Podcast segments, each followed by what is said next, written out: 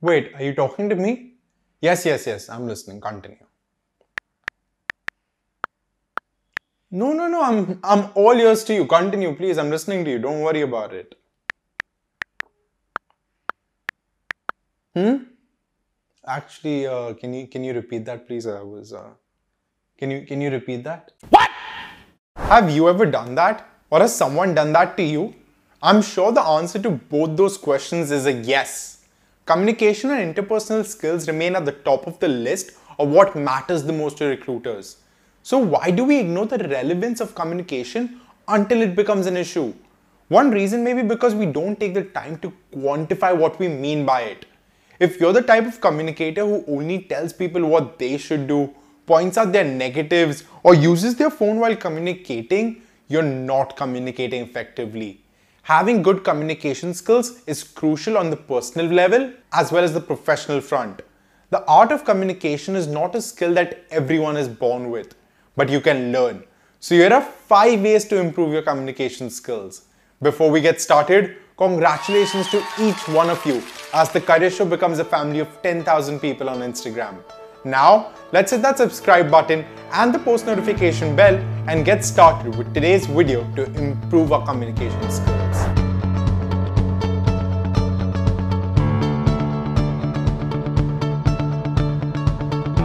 First, record or watch yourself speak. A great way to improve your communication skills is to see and hear for yourself how you actually communicate. You can do this by simply recording yourself talk. For example, record one of your company meetings where effective communication is important. Why so? Because studies have shown that many employees leave meetings without knowing what they're supposed to do next. So it's the perfect opportunity to improve and implement your new communication skills. When you listen or watch yourself talk, you will be able to easily determine the areas where you're lacking in communication. Study how you gave instructions. Were they easy to understand? Learn how you answered questions. Were you listening attentively and did you provide a clear answer to that question? Just like professional athletes, watching your performance will allow you to see and hear your mistakes and improve upon them next time. Second, listen more than you talk. This is what Richard Branson tells business people who want to connect with others. To communicate effectively, first, listen to what others have to say. Then you can provide a thoughtful answer that shows you have taken those ideas into account. Discussions are meaningless if no one is listening. We spend such less time listening that most of us end up ill informed and in turn ill prepared to deal with the issues that subsequently create so many problems. If you think about it, time spent listening might have headed off such disasters. You'll never be an expert communicator if you're always talking and never listening.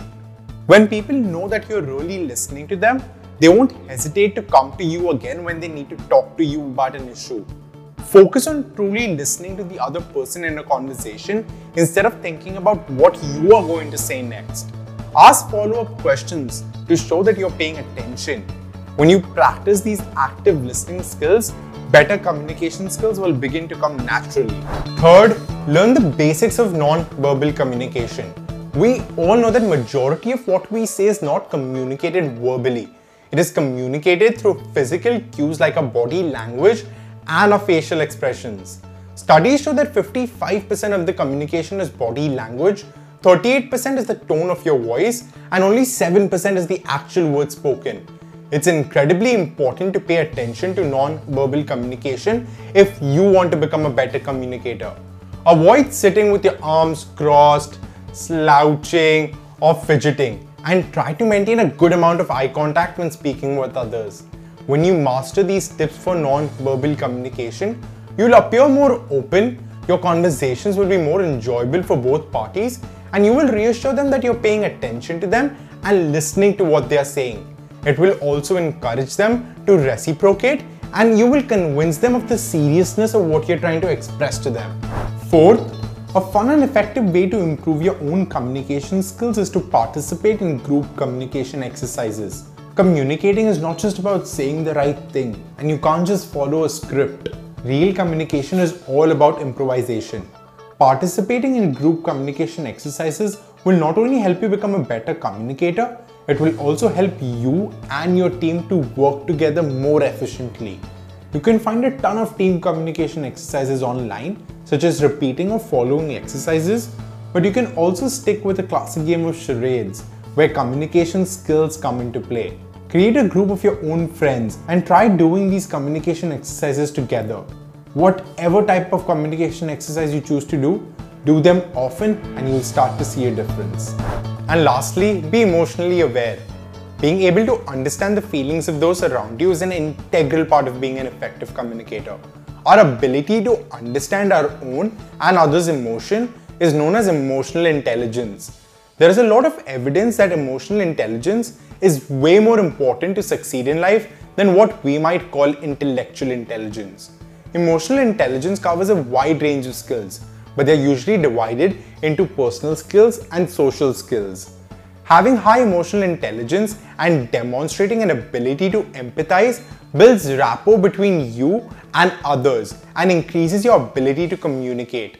At work, it is easy to fall into the trap of thinking that everything should be logical and that emotion has no place over there. However, we are humans and therefore we do get messy and emotional. None of us can leave our emotions at home and nor should we try to do so.